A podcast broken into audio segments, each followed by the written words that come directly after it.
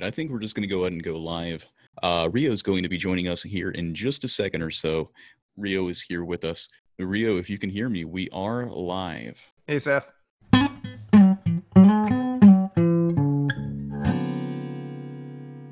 Welcome to the Moving Forward podcast. Uh, today we have Seth again from the Dividend Report, uh, this time for Debate Talk. Rio, thank you for having me on. I know our last discussion, I, I happened to get a little emotional about the state of the world and my fears about the future, but I really have to say that after watching the entirety of the debate last night, that my fears have been assuaged. I think I had been wondering whether or not I should bring a child into the world before the debates, but now seeing how just it brings a tear to my eye, America. The, the land that we live in is is wonderful, and it was presented so eloquently on the stage that really, what what did I have to worry about, Rio? I don't I don't quite know, and I just think it's so lovely that we can be here to talk today. So so thank you. Everything's good. Everything's okay. It's gonna be fine. It's all gonna be fine. Uh, all right. So do you want to just say like what your good your overall take on the whole thing was? Well, that's hard, isn't it? Um, like, was that a debate, right? What is a debate? The definition of a debate. Clearly, we spoke when the Democratic debates were happening, and Yang would bring up the fact like, hey, this is more reality T V than this is debate. And it, that got taken to an entirely new degree last night. That was, I'm still struggling to put it into words, you know?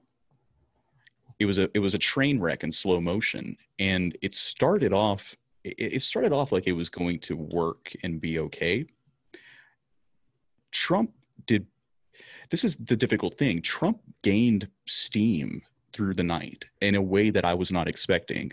Like at the very beginning of it, I thought that he was going to lose it. I thought that he was in a frame of mind that was not going to allow him to finish the debate. I honestly thought we were going to see the end of his presidency right then and there. I saw his train of thought completely shatter. I saw a bit of demeanor that I hadn't seen in him before. And then it's like he got his footing halfway through the debate and totally took control of every single personality, from the moderator himself, from Biden. And I, and it really, I think there's psychologists out there that, who are going to have a field day trying to dissect this in the future to understand exactly how this went the way that it did. Yeah, um, I definitely felt sorry for Chris Wallace. He was very professional um, and tried. I mean, he didn't really fact check, but he would say, well, actually, no, sir, you know, this is what this is the case. What you just said is not the case. Um, especially when Trump started arguing with him about his questions. I'm sure Trump's uh, supporters will think that, oh, you know, those those evil lefties on Fox News have it in for him and the fake the fake news media.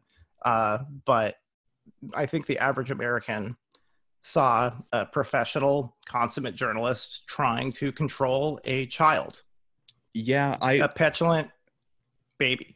So I've I've heard that talked about by different pundits throughout today, and I actually don't really agree. So face value, let's look at it surface level. What are the dynamics going into the debate? Uh, people who are voting for Biden are mostly voting against Trump. People who are voting for Trump are voting for Trump. They are super energized, super engaged about him.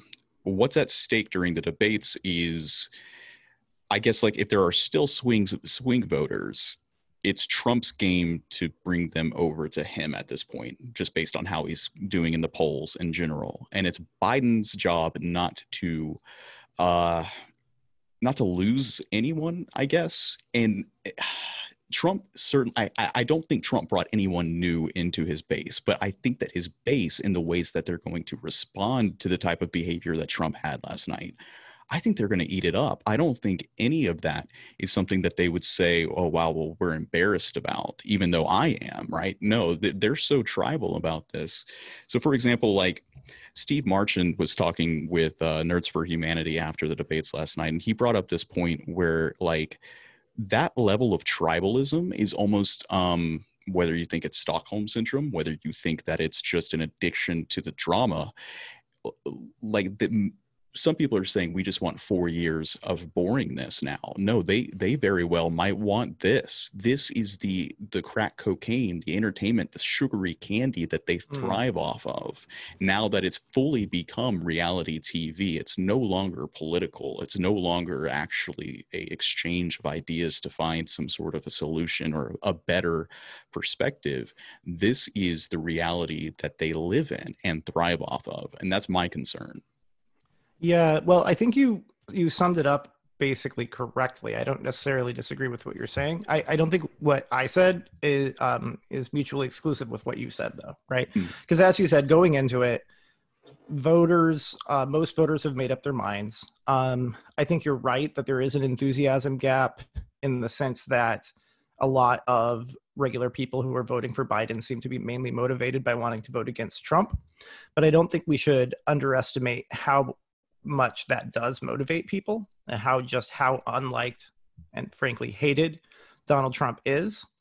Um, and I, I think you could make a case that part of the reason Trump won last time was because while there was an enthusiastic thirty percent of Americans who were really gung-ho about Trump, there was also, there were also another group of people who didn't particularly like Trump, but were very motivated by how much they hated Hillary Clinton.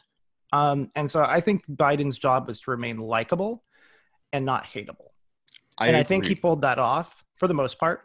Um, I think that Trump's job it was was basically to interrupt Biden constantly so that Biden could never actually make his case to the American people, and he largely succeeded at that.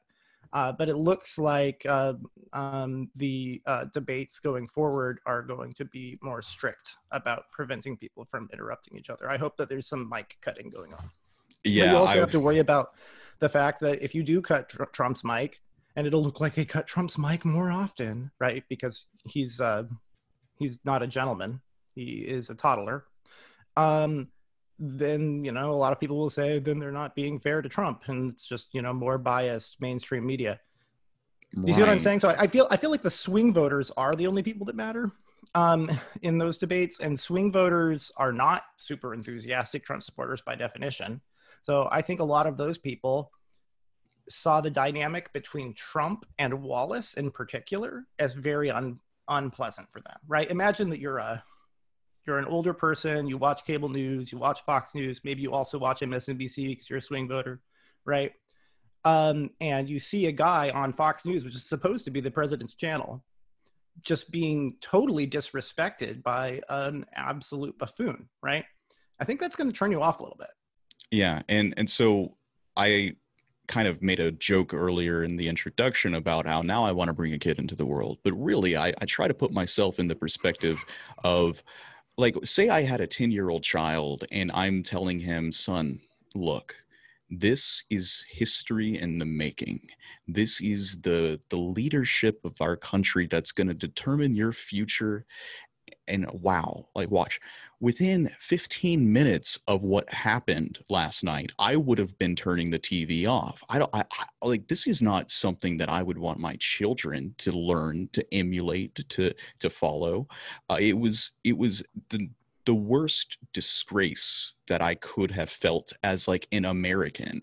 And and and that was awful. And knowing that there is a group of people out there who are going to support this president, even with that behavior in mind, is deeply troubling to me.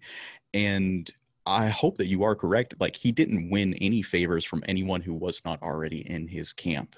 The state of the game didn't really change. And it may be silly to think that it would from a debate.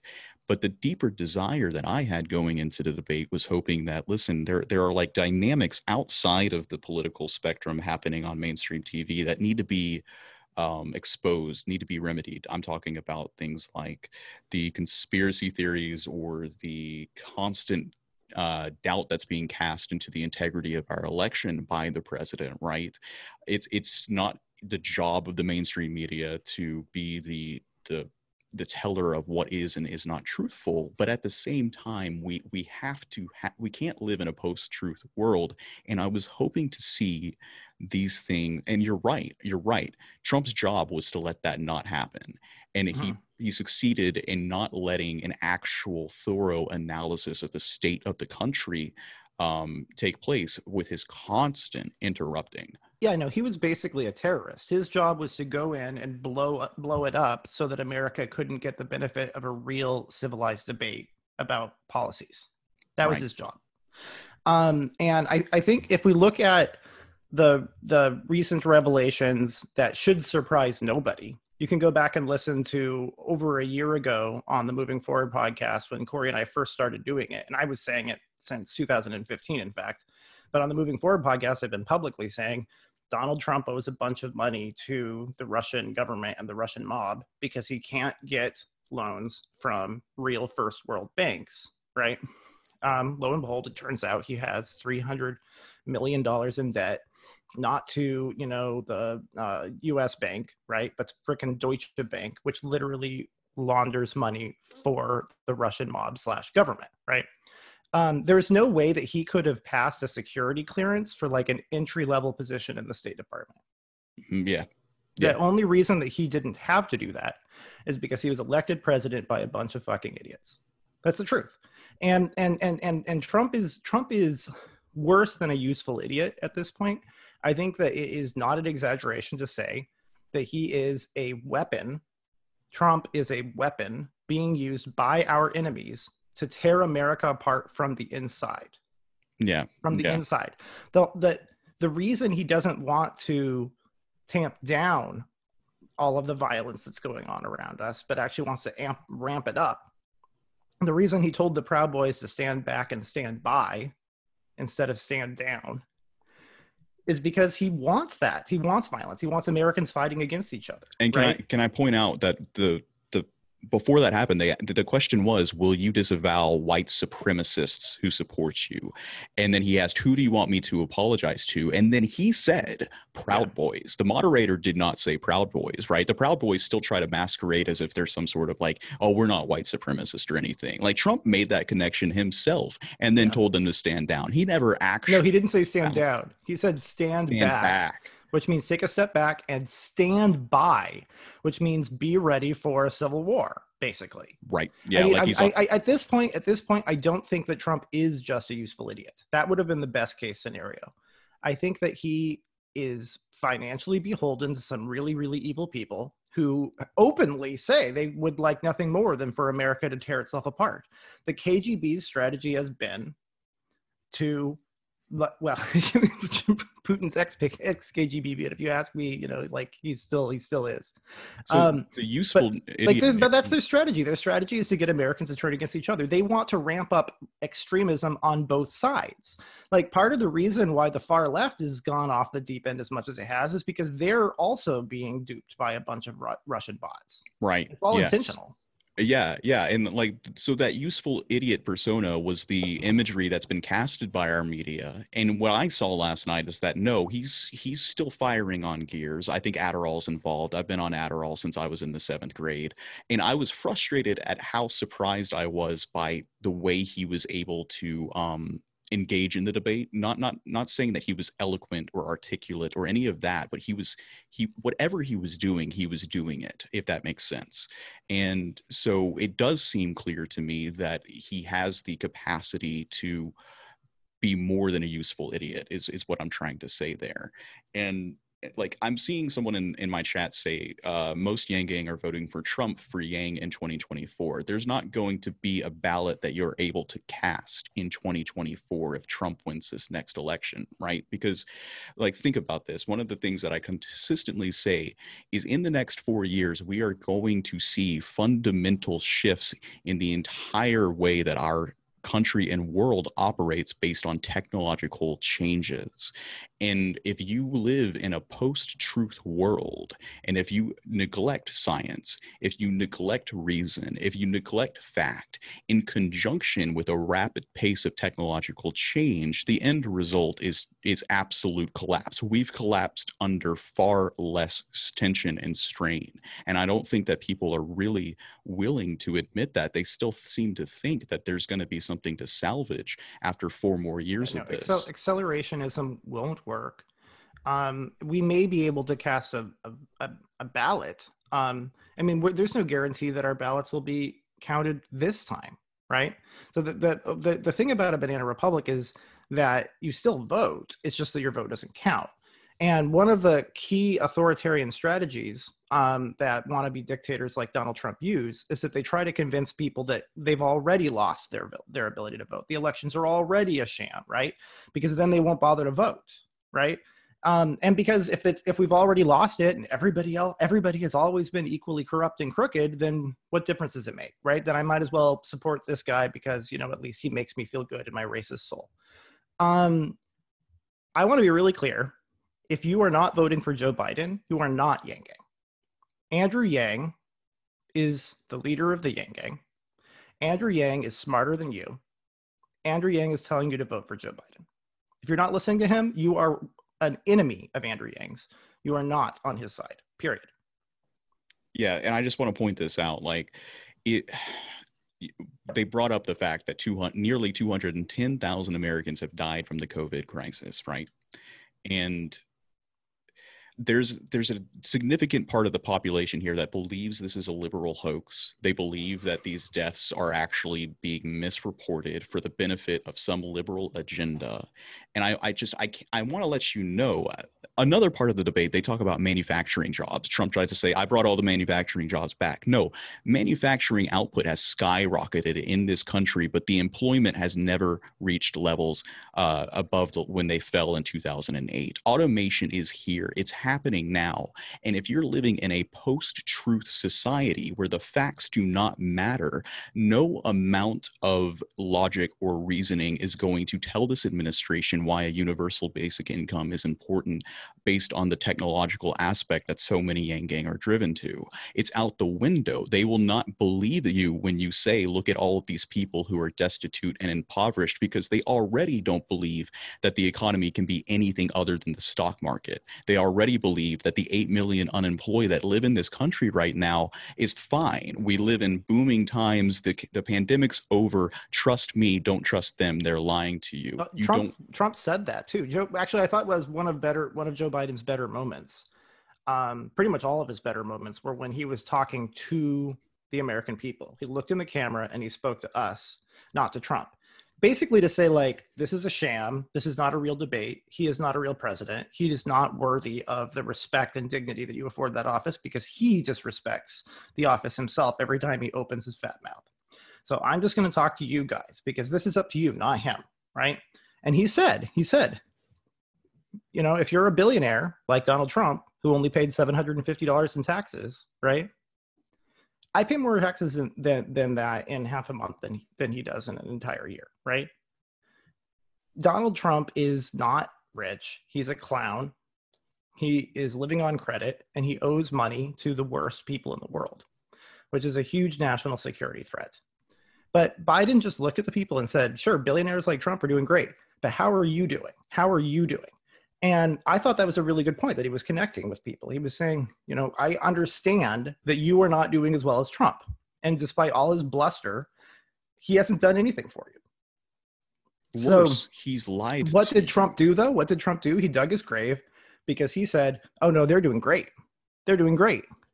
Okay, well, you know, a lot of people who heard him say that were like, no, I'm not. Yeah. Yeah, ask and, yourself, and that, are you that, better that turned, off that turned them off right there. So again, talking about swing voters, who are the only people that matter, right? Even if they're doing okay, I'm pretty sure most people, even if they're making more money now than they were four years ago, most people don't feel like they're doing better now, right? We're locked in our houses. There's riots in the streets. There's Nazis. It, it's a it's a nightmare. It's a dystopia. We're living yes. in a hellscape, and and it's not all Donald Trump's fault, but A, a, a competent leader would have been able to avoid letting it get that bad, and it's only going to get worse. So, Steve Marchand yeah. also in the also in the Yang's for uh, Nerds for Humanity uh, after show, he he mentioned that his I think his mother passed away from COVID nineteen, and his family's sitting there watching the debates, and Trump starts talking about how the virus is only really affecting older people and everything. And he said that when Biden turned around and said, like, many of you are watching with an empty chair in your living room today. And he said, like, it shook him. It shook him to his core, because that that is true. Like, the elderly aren't less human. The elderly aren't um, some type of, you know, like why, why? I, I don't want a president who's dehumanizing certain aspects of our population, and I cannot accept a support base that thinks that that's okay. Uh, it's just, it's crazy to me. I thought the the greatest Freudian slip of all time, this didn't happen in the debate, unfortunately, but he did say this publicly on camera. He said, we need herd mentality, by which he meant herd immunity, uh, right? Yeah. Mm-hmm. But that's funny because he really does need herd mentality. He needs people who think of it like, like think like sheep, who just follow the great leader and don't question anything he says. He needs people like in George Orwell's nineteen eighty-four, when he holds up four fingers and tells them that he's holding up three fingers, they need to say, yes, comrade, that's definitely how many freaking fingers you're holding up, right? Um, he needs herd mentality because the only political asset this man has is the stupidity of the average voter. He has absolutely nothing else going for him. Um, so, like, we just, we, we need to stop treating him like he's a normal person. Like this is a normal debate. It's just not. He is not worthy of that position. It was a, a national disgrace and a shame. It's a shame. It's shameful that this man was the forty-fifth president of our country. We should all be embarrassed by that. Yeah. Think of the kids who have been watching Hamilton with their family, and it's on Disney and everything. They're learning the names of the founding fathers, the people in our history. They're hearing the words that they wrote and the ideals that they upheld. And then they watch what happened last night. Um, I also want to go back real quick and, and kind of mention that, you know, my girlfriend traveled to South Korea recently, or, you know, about a year, couple of years ago. And she came back and talked about how one of the things that stuck out to her so much was how the people in that country treated the elderly, in that they had a respect for them in a way that we do not have here. Like you don't, like you, you treat the elders with respect over there. And that's it. That's this cultural idea that has been ingrained. And when I hear, when I heard Donald Trump just like cast aside hundreds of thousands of people who have died, who have made this country what it is, I don't understand how that's not an how that doesn't just end it for him right there. Yeah, and, and to really... be clear, herd immunity means that something like two and a half million Americans would have to die, right? And if we if we decide to just open the floodgates and let that happen sooner rather than later, first of all, we don't know enough about the disease to know that that would even work. It might not. Um, and secondly, uh, if if we can slow it down and prevent two and a half million Americans from dying, if we can keep it at under half a million instead, which is probably the best we can hope for at this point, Um, then we can get a vaccine and maybe we can save two million lives, right? And it's not just old people. There are people my age who are dying of this thing. It's less common, but it happens. Mm-hmm, mm-hmm. And it's not just people who have other complications, right? There are, like any disease, you're higher risk if you have, if there are certain things about you, right? Um, so one of them is being older. One of them is being male. Um, if you have high testosterone, you know, if you've got more hair on your chest than you do on your head, like me, that actually makes you higher risk. There are people who survive it, who are young, who are going to be permanently crippled by it.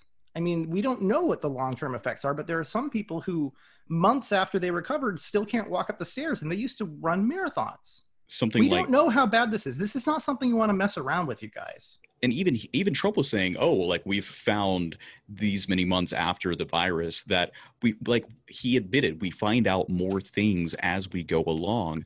Trump, you said seven days before a rally, you told your supporters to treat this like the flu. You said to Bob Woodward mm-hmm. that this thing is highly contagious. It's got an R naught of four or five. This is an exponential growth problem, and it's more serious than the flu. You told Bob Woodward yeah, that. And he, and he knew that it was spread through the air, right? He knew how dangerous and deadly this was. And then he went on television and said, oh, it's no big deal. It's just like the flu. It's going to go away in the summer. I mean, he just lied every single day. And like, listen, months like, while Americans were dying. And something like crazy, like twenty-five percent of people who got SARS, the last epidemic that was predominantly in, in Asian uh, states, they're they're like living with lifelong chronic conditions like chronic fatigue syndrome. Um, oh. so, you know, like what if it turns out that this has a delayed symptom effect of making men infertile? What if you lose right. your ability to what have What if it children? lowers your life expectancy by three decades? We don't know. We do not know. You don't want to go but out Trump's there. Trump's like, just let everybody catch it. Just let everybody catch it because we need herd mentality. And it would it would be on the scale. It really is the greatest Freudian slip of all time. It would be on the scale of years and years, not just millions of deaths, but people don't understand how many people three hundred seventy million in America are. Like, to reach seventy percent of that population based on the, the spread, you'd have to, one, basically encourage people to go out and sneeze at each other, which I know that's what they're doing at the Sturgis rally. Uh, they're having sneeze, these, these people. Are they literally doing that? Yeah, yeah, they were. You know, and like, that's the thing. A couple of weeks afterwards, I'm seeing headlines that seven people have died that have been linked to the Sturgis, and it's more than that now, uh, linked to the Sturgis rally, who never and then just, went there. Yeah, just last night, Trump said, we haven't had any problems with these rallies. Oh yeah, Herman Cain. And to be clear, to be clear, I've been consistent about this. Not everybody has. Not every critic of Donald Trump has been consistent about this. A lot of people have been very hypocritical. I also opposed people gathering in huge numbers for the protests. I said, let's have a Twitter protest. Let's protest online. Let's let's let's coordinate some kind of a video protest, right? There are other ways of doing it that don't spread a deadly disease that's going to kill your aunt. Um, and, and and I read a I read a really really sad story. It was about this uh, guy who is in his late twenties, and he went to a COVID party. You know what those are, right? Because mm. he was a Trump supporter. Notice I'm using the past tense to describe this man in his late twenties. He was a Trump supporter, and he believed Donald Trump when Trump said that it was a Democratic hoax. And we now know, we now know that Trump knew it wasn't a hoax when he said those words. He killed this person. Mm-hmm. Yes. Because this person trusted him. And, and he thought, crazy, you know, we used to be able to, to do this. He thought he could trust his president to tell him the truth about something this important. So he went to a COVID party, which was something that dumb young people who believe the president did just to mock the, the libs, right? And and he caught the disease and he died. Um, and while he was in the hospital, they interviewed him for this piece. And he said, I made a mistake. I thought it wasn't real. I was wrong. And that's just really sad because, you know, young people do stupid things, especially when they trust a septuagenarian toddler. And that's why we can't afford, we can't afford to choose a world where where we don't believe facts and we we choose to believe one. Like, I understand, I had my criticisms of the mainstream media. I had my own conspiracy theories going into twenty sixteen, but I, uh, man, this is just, so What, what what's even crazier to me about this entire problem is, let's just say you don't care about any of this. You don't care about the people who are dying. You don't care about preventable deaths. Like, this is just something that's going to happen. Like, at the same time, Trump is trying to say that these states are locked down. Oh, we have to reopen the states because these there's no lockdowns. Like, nothing is stopping. Uh, mo- most of these places are not locked down. Most of these places are dealing with economic issues stemming from the fact that most people don't want to go out and risk their health during a pandemic. So, like, you're never going to fix this issue. And the fact that you believe Trump when he says, like, I'm going to open up all these states, and you think that economic resources are suddenly going to keep on stemming. No, listen. Well, the one area where he is has been pushing forward is reopening the schools against the advice of experts. And then when the experts didn't tell him what he wanted to hear, he fired them and put sycophants in place. Terror. Yeah, it's it's it's it's insane. And like, again, like I said, what's going to happen is automation is going to come through, displace everyone, but the stock market will do fine. The economic boom will continue.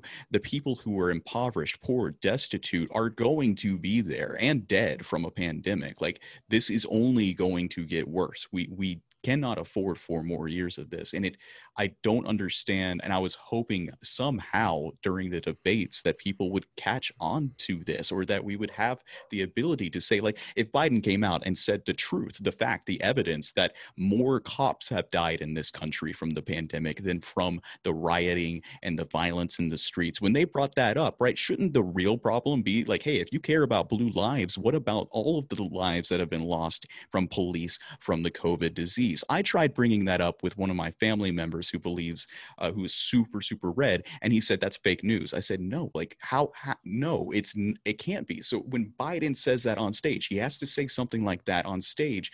And then if they try and say, well, that's fake news, like you, you have to you have to challenge them on the biggest platform you can and stop all of this misinformation. Like the, the funny thing is, Trump actually didn't lie as much as he could have, right? Right. Because I've seen I've seen Trump supporters who will just flat say only seventeen thousand people have died of COVID, right?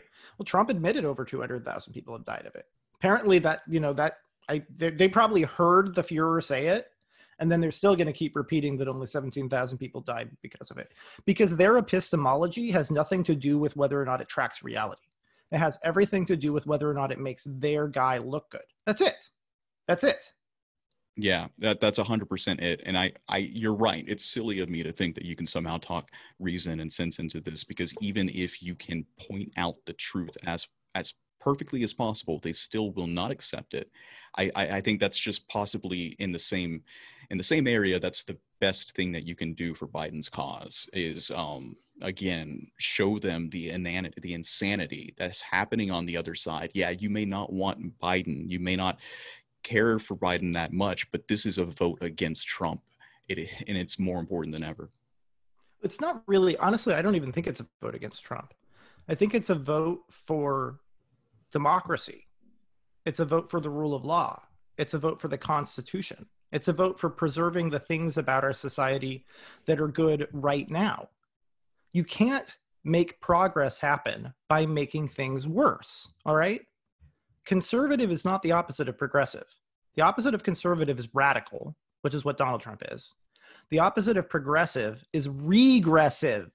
Regressive. Accelerationists, you are regressive. You are actively trying to make society worse, which is the opposite of better.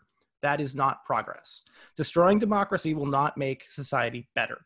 Destroying the rule of law so that you can have the Gestapo come in and arrest you on trumped up charges is not making society better. Okay? Stacking the courts with people who are hostile to the Constitution is not making society better. And if like what, what it depends on what you like, if you're on the center right like me and what you care about is having low taxes, right? What's to stop the government from hiking your taxes to fifty percent as soon as your vote doesn't matter anymore? And if you're on the left and what you care about is, you know, taking care of the poor, right? What's to stop the government from cutting food stamps, not just cutting, ending, ending food stamps, ending welfare. Maybe they'll decide we don't need public schools anymore because, you know, we, we've got robots to do that stuff, right? Right. Seriously, like how, if you think things couldn't get worse, you haven't studied history. Things could get a hell of a lot worse.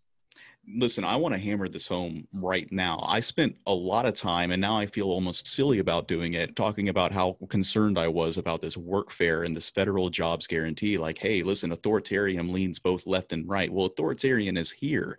And for the trolls that may be in my YouTube channel right now saying all these things, listen, everything you say on the internet, unless you really go about trying to protect yourself, and then even then, I mean, just take any look at how easily the dark net has been broken and the Silk Road and everything. Like, listen, you invite authoritarianism in with the technology that exists today, you're done. You're done. Yeah. Like, things you have said in the past are going to come back and haunt you. You're going to be sent away just like that. It's you, you do not want to play with this fire because it's going to burn you in ways that authoritarianism in the past, you couldn't even dream about yeah, it. You want to see what real propaganda looks like? Imagine what happens when the government actually can shut down a newspaper that it doesn't like.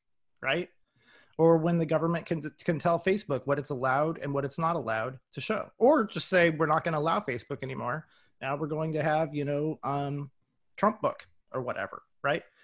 They, they're not thinking this through, dude. They're just not. You want to talk about a couple of the actual, they did get to some policies. Yeah. The yeah, Supreme Court exchange at the beginning was kind of interesting, I thought. It was it, like that was we didn't even get ten minutes in and he immediately disregarded what what Biden was trying to say with, oh, you're a socialist.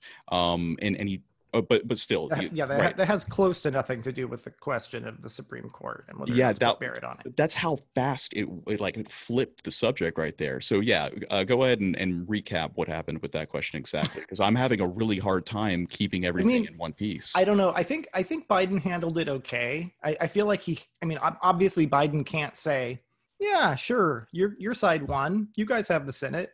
You have every right to put her on there. And no, I'm totally not going to pack the courts. He can't say that because if he says that, he's going to lose a lot of votes, right? Mm-hmm. Um, so he did what he did because he had to for political reasons. we know what sort of, of, of justice Biden would appoint. It would not be somebody who was going to overturn Roe v. Wade. It would not be someone who's going to overturn the Affordable Care Act. We all know going into it what the contrast there is, right? Um, but, you know, in a way, Trump's kind of right. I mean, like, the problem, setting aside the hypocrisy of Mitch McConnell, who made the clearly uh, disingenuous argument about, like, passing out Merrick Garland on the grounds of something that he obviously doesn't really believe. It was always just about, we have the power, so we're going to do it, right? And if he had said that, I'd respect that more, frankly. Yeah. Um, and Trump's answer basically was that. He was like, look, we have the Senate. They didn't have the Senate. I guess it says something more about Mitch McConnell, Mitch McConnell than Donald Trump, that apparently he has less integrity and is less honest than Trump is. But, you know, I mean, I think the best thing for the election would be for the Republicans to push through um, the confirmation, and then it's not on the ballot, you know, because if this is on the ballot, the, if the Supreme Court's on the ballot, that's going to motivate all of those, like, evangelical pro-life people, who some of whom don't like Trump, Trump particularly, are going to be extra motivated. If they've already got, you know, uh, um, a huge conservative majority on the court, they might just be like, eh, Biden seems fine. I'm not going to vote for him, but I don't really feel like going out and casting a vote for Trump in a pandemic. I'm just going right. to stay home. Right. So I think that might actually be better for us in the long term. I think. Um, and and to be and, and, and the president, there's nothing in the Constitution that says you have to have only nine justices. I mean, it would totally be within Biden's right, and frankly, would be in the interest of the law to balance the court out a little bit.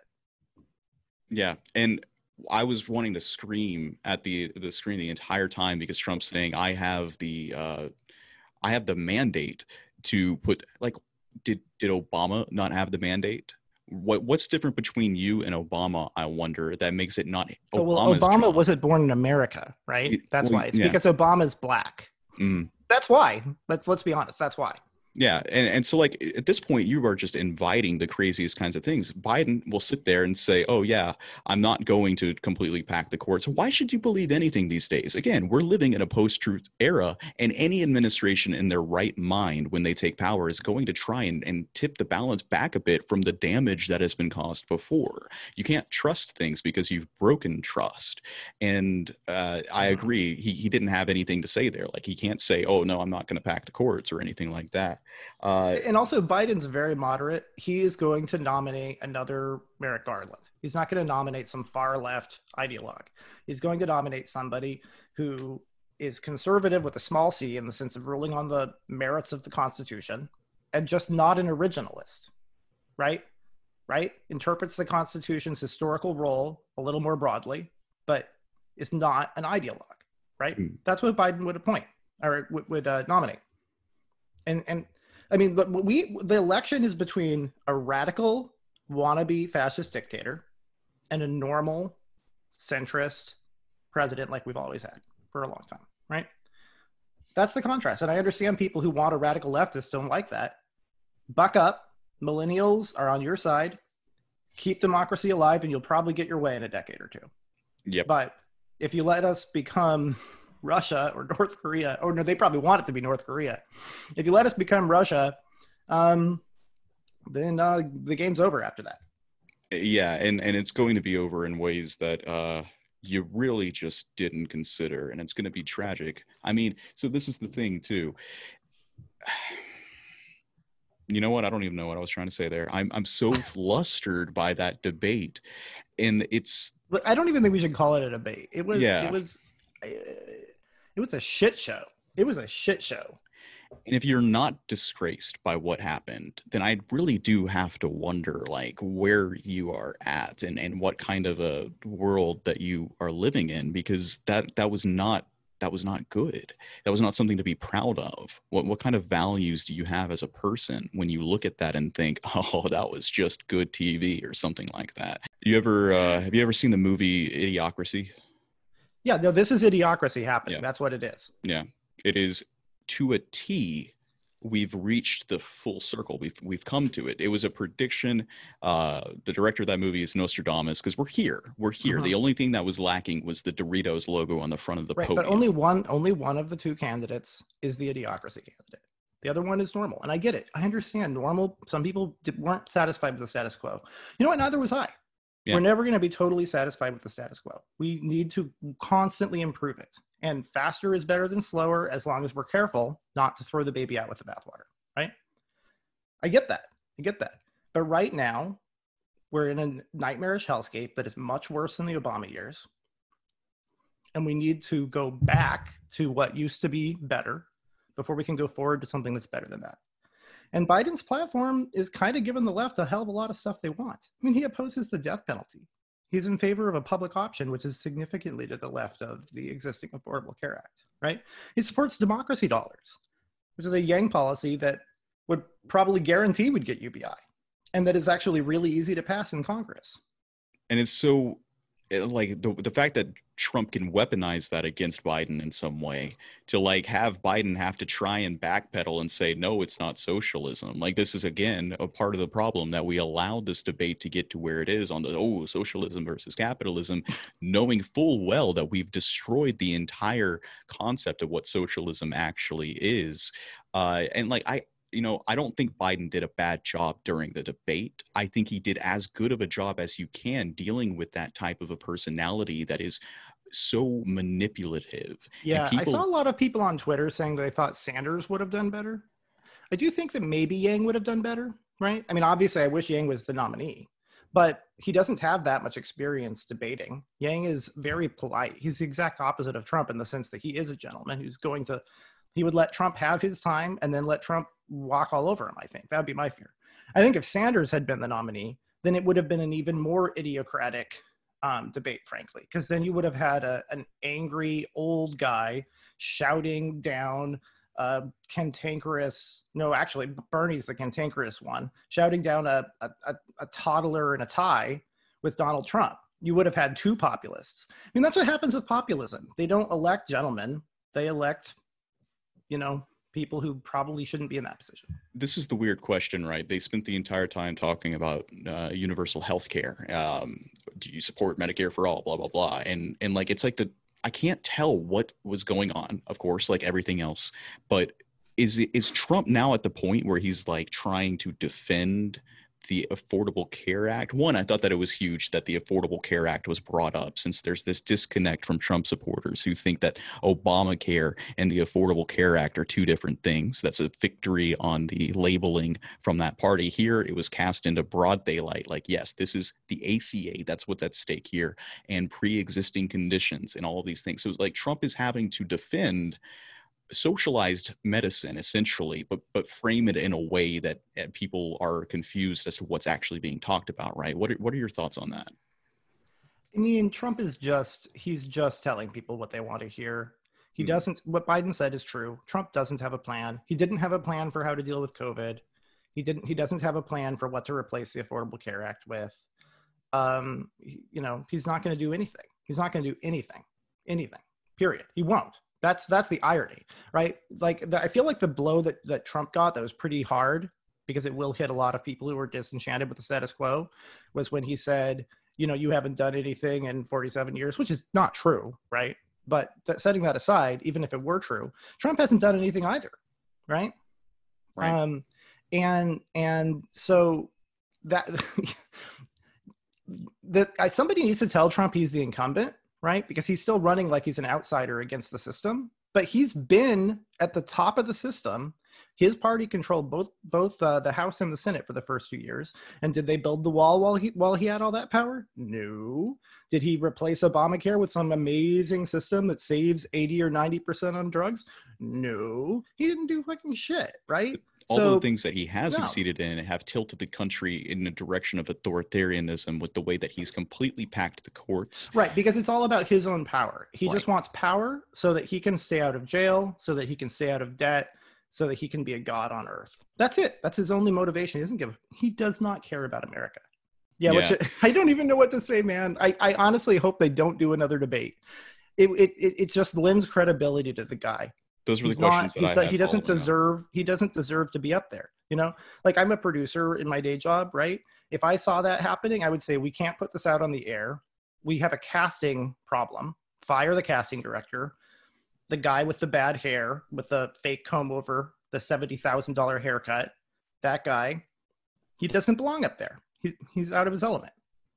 Yeah. And like every single news outlet afterwards, the pundits were like, this was a disaster. This was a disgrace. And and they just came out and flat out said it. And I don't think you're not crazy to, to, to agree with that. So what does the next debate looks like? They've got to turn off his mic. They, they have to. They well, they might, to. they might, they might, or at a bare minimum, they'll have like some alarm or something. They'll have some plan for making sure that they uh, they stick to it. I believe so. It's yeah. like in a cafeteria where they've got the red green light for the kids if we get too loud. That's what our political debate has come to. That's how that's how things have devolved. No, but yeah, uh, but that wouldn't work because like you can't Trump you can't trust Trump to have as much self-respect as a third grader. And you can trust his follower base to take it as an attack on on their ability to you know like. It's it's disgusting the way that they're well, Trump able to. Supporters were watching this like the Super Bowl. Yeah. They had their popcorn. They had their beer, which is cool. I like popcorn. I like beer, right?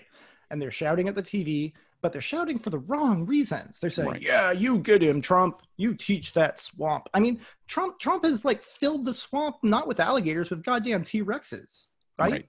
He's putting people who shouldn't be there because they have like conflicts of interest. Like through and through the whole way across, right? That's the definition of the swamp, supposedly, right? How many arrests are we up to? How many of his his close circle is in jail right now? You know, like it's it's insane. I, I think me. it's actually, an, I think it's a record.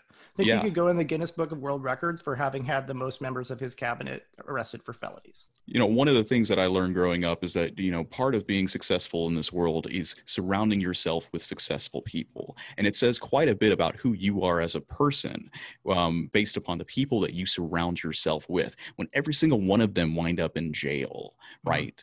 Mm-hmm. That that says some things, I, in my opinion. But, you know, uh, yeah, I agree.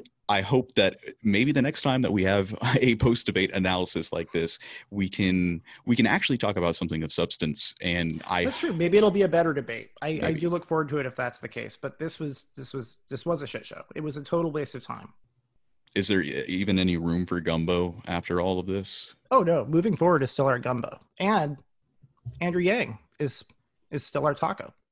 Up until the day the authoritarian regime cancels gumbo and we can't have it anymore. But until that day, man, I look forward to our discussions. Thank you for having me on.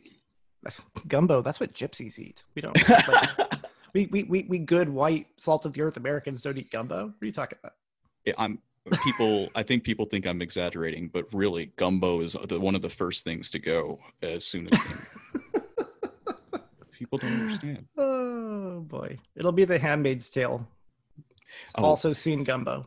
Um, I walked into the, I'm so sorry to say this because it's going to offend some people. It's, it, it is a joke, but I walked into the room uh, and I had told my girlfriend about how the debate went, and she turned around and started practicing like she was posing and saying, "May the Lord open," you know, like trying to figure out the best way to wear her newly adorned um, handmaid's outfit. And I, you know, I actually saw that on, on TikTok, like girls are, are, you know, recording themselves, like practicing for what's about to happen, for what's going to come. That's very powerful. Yeah. Young, young yeah. people can be smart sometimes. That's uh that's like, that's a really smart, see, there you go. That's a digital protest that doesn't kill your aunt. Yeah. All right. Moving Forward is our gumbo. Andrew Yang is our taco. Thank you, man. Yeah. Cheers. Talk soon.